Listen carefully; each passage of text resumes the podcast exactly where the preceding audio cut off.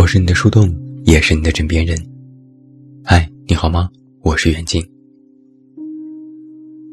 前几天，朋友讲起他之前的一段相亲经历。本来相亲这件事，他是非常不乐意，但架不住家人的反复督促，有各种安排，只好去见一下。相亲的男生没有多好，但也没有多糟。用朋友的话形容就是。看起来没有想在一起的欲望，但男生各方面的条件都还不错，也对女生挺上心。于是抱着感情可以慢慢培养这个观点，朋友也就答应先相处一段时间，说不定会有什么火花出现。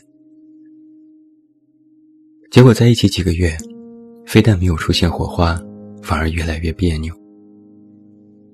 朋友说。就我们的兴趣爱好、价值观什么的各个方面，完全不在一个轨道上，谈不来。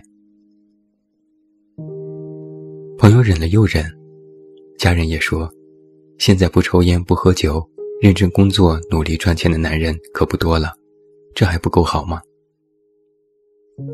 其他人也说，男生对你挺好的，你该知足。于是，朋友来问我的意见。我反问：“那你是怎么想的？”他说：“就觉得大家说的都有道理。有时候我也怀疑自己是不是因为单身太久了，所以看不到别人身上的好，是不是我太苛刻了？”我说：“那你想找一个怎样的人？”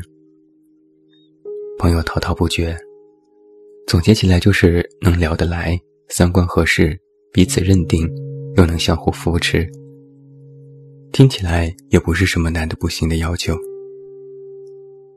我问：“那你这个相亲对象符合吗？”他想了想，好像不太符合。我问：“那你为什么又觉得大家说的有道理，自己也优柔寡断呢？”他说：“就觉得这个男生其实也没有那么不好，而且我这个岁数了。”你懂的，我说，我懂，但我不理解。找对象这回事吧，怎么说呢？看的是个眼缘。就很多人一眼看上去就非常熟悉，感觉像是认识了八百年，对方的一举一动自己都无比赞同，哪怕是不好的方面，都可以被视为是一种个性。但也有的人，看上去什么都好，但就是入不了自己的眼，那也没必要浪费时间。只是碍于现实的种种条件，我们总是想着，不然就将就一下吧。毕竟，和自己相处的人也没什么大毛病。就拿朋友的相亲对象来说，家人认为，男生不错，没有不良嗜好。可以成为结婚对象，但你发现这其中是否有一个小小的问题？他的家人给他找对象的标准，从是否彼此喜欢，变成了对方是否有不良嗜好。因为一个人没有不良嗜好，所以就可以结婚。听起来好像隐隐哪有不对。那我们换个例子，假如你去找一份工作。你去面试，你的简历里面会写你的毕业学校、你的工作经验、你的能力和才华等等，这些才是你找工作的资本。但你从来就不会说“我需要这份工作，因为我没有不良嗜好”。那公司也不会因为你没有不良嗜好而录用你，因为工作是需要能力和技术的。找对象不也是同理吗？找一个对象，看的是彼此的喜欢。你会因为一个人没有不良嗜好而选择和那个人结婚吗？如果是，那这个世界上能供你结婚的人实在是太多了。毕竟正经青年有很多，你还发什么愁呢？很多人找对象，之所以最后选择了将就，不仅是因为没有找到那个心仪的人，还因为。自己越来越不够自信了，年纪也大了，也没那么多冲动了，更务实了，比起什么动心，更希望生活安稳一些。那么，找一个同样渴望安稳生活的人在一起，就是最保险的选择。而且，进入这繁华世界久了，自我认知也会更加全面，曾经的盲目自信就会减少，反而会越来越不够自信。虽然嘴上每天都在说“老娘最美”，但自己素颜是个什么鬼样子，其实心里清清楚楚。在找对象这条路上挑挑拣拣之后，就会怀疑自己是否有这个资格。每每想到要找一个称心如意的伴侣，心里就会同时响起另外一个声音：你自己又不是满分，为什么要找到一个满分的爱人？然后，自己也会不由自主地选择去将就一下。而这里，又会隐隐出现另一个问题。你想找的到底是一个爱人，还是一个满分的爱人，亦或是只是一个满分的人？这三件事是完全不同的。满分的爱人估计不可能，因为毕竟你自己也不完美。满分的人或许也看不上你，毕竟你也不是什么白富美。然后又找不到一个爱人，就会选择退而求其次。于是。很多人选择了那个看起来条件差不多的人，如朋友的那位相亲对象。择偶标准一再降低，最后就会拖泥带水。但你知道吗？一旦你潜意识里知道你是在将就，那么实际上你就根本没有办法真心接受那个人。我为什么反对将就？就是因为我身边看多了这样的故事。将就之后，问题和矛盾频出，几乎没有一个是完美的结局。因为他们知道自己是在将就，但他们却没有因为将就而真的选择凑合，反而越来越挑剔。你懂我这个意思吗？我认识一个姑娘，找了一个男朋友，本来就是勉为其难，觉得条件差不多也就在一起了。但是在一起之后，两个人经常吵架，吵架的内容无非都是一些琐碎的事情。听来听去，反倒是女生的要求很多，也有点作，总是希望男生可以变得更好，可以变得更符合自己的期待。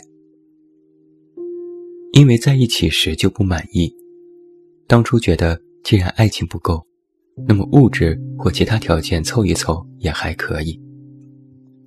但之后心里的空虚就会越来越大，又会觉得，既然我得不到真爱，那凭什么我其他东西也得不到呢？于是，他就会在生活的细枝末节里进行挑剔，几近歇斯底里，搞得心力交瘁。而这就是将就带来的后遗症。因为不满意，所以更挑剔；因为挑剔又更加不满，最后是一个死循环。这是一件有点可怕的事情，因为你知道你是在挑剔，而且你理直气壮，你渴望改变对方，让对方变成你心目中那个不再将就的人，而这其实对双方都不公平。给爱情打了折扣，希望通过其他方面进行大量的补偿，如果不得，就会让生活变得愈加狭窄而紧张起来。而这些都是将就最大的潜在危机。再来给你举个例子，你很喜欢那件几千块钱的衣服，你也知道自己想要的是什么，但你暂时买不起，你碍于种种现实条件没有办法拥有它，于是你就只能选择退而求其次，选择了那款几百块看起来差不多的衣服。当时你可能也会窃喜，近乎同款还省下很多钱。但是当你穿它在身上的时候，你才可能会发现，几千块和几百块的衣服真的差的不是一点半点。而且，每次当你穿着几百块衣服的时候，你都会想起当初那件几千块的衣服。你会想，当时狠狠心买下就好了，当时努力赚钱再去买就好了。搞到最后，几百块的衣服你穿着别扭又不能退，而那件几千块的衣服早就下架，再也买不到了。最后抱着遗憾又整天念想的人只有你自己。其实退而求其次这件事是有原则的，因为求而不得去选择一个将就的人，最后会发现，无论你怎么说服自己，不够好的人就是不够好，不爱的人就是不爱。你哪怕每天装着样子去选择和那个人生活，但你却没有办法真正的骗自己。而且搞清楚一个概念：不将就，不等于必须要满分。喜欢一个人，不是喜欢他满分，而是喜欢他本身。在找对象这件事情上，其实固执一点也没有什么不好。同理，在做任何一件事情上，不将就其实都是一个基本态度。要么不要，要就一步到位。在自己允许的范围内，给自己最好的。你知道吗？因为知道给予了自己最好的，那么你就会满意，哪怕那个最好在现实条件或别人眼中不是满分，你也会心满意足。不然，将就了一下，别人的眼光暂且不说，光是你自己就会一遍遍的问自己：我是不是应该找一个更好的？这难道？还不够折磨你吗？说到这儿啊，你可能会有一个疑问：我选择不将就，但我快三十岁了还没结婚，怎么办？亲爱的，这其实不是一个二选一的问题。你没结婚，可能因为你不将就，你还没有找到合适的爱人；但你将就着结婚了，你就真的觉得自己得到幸福了吗？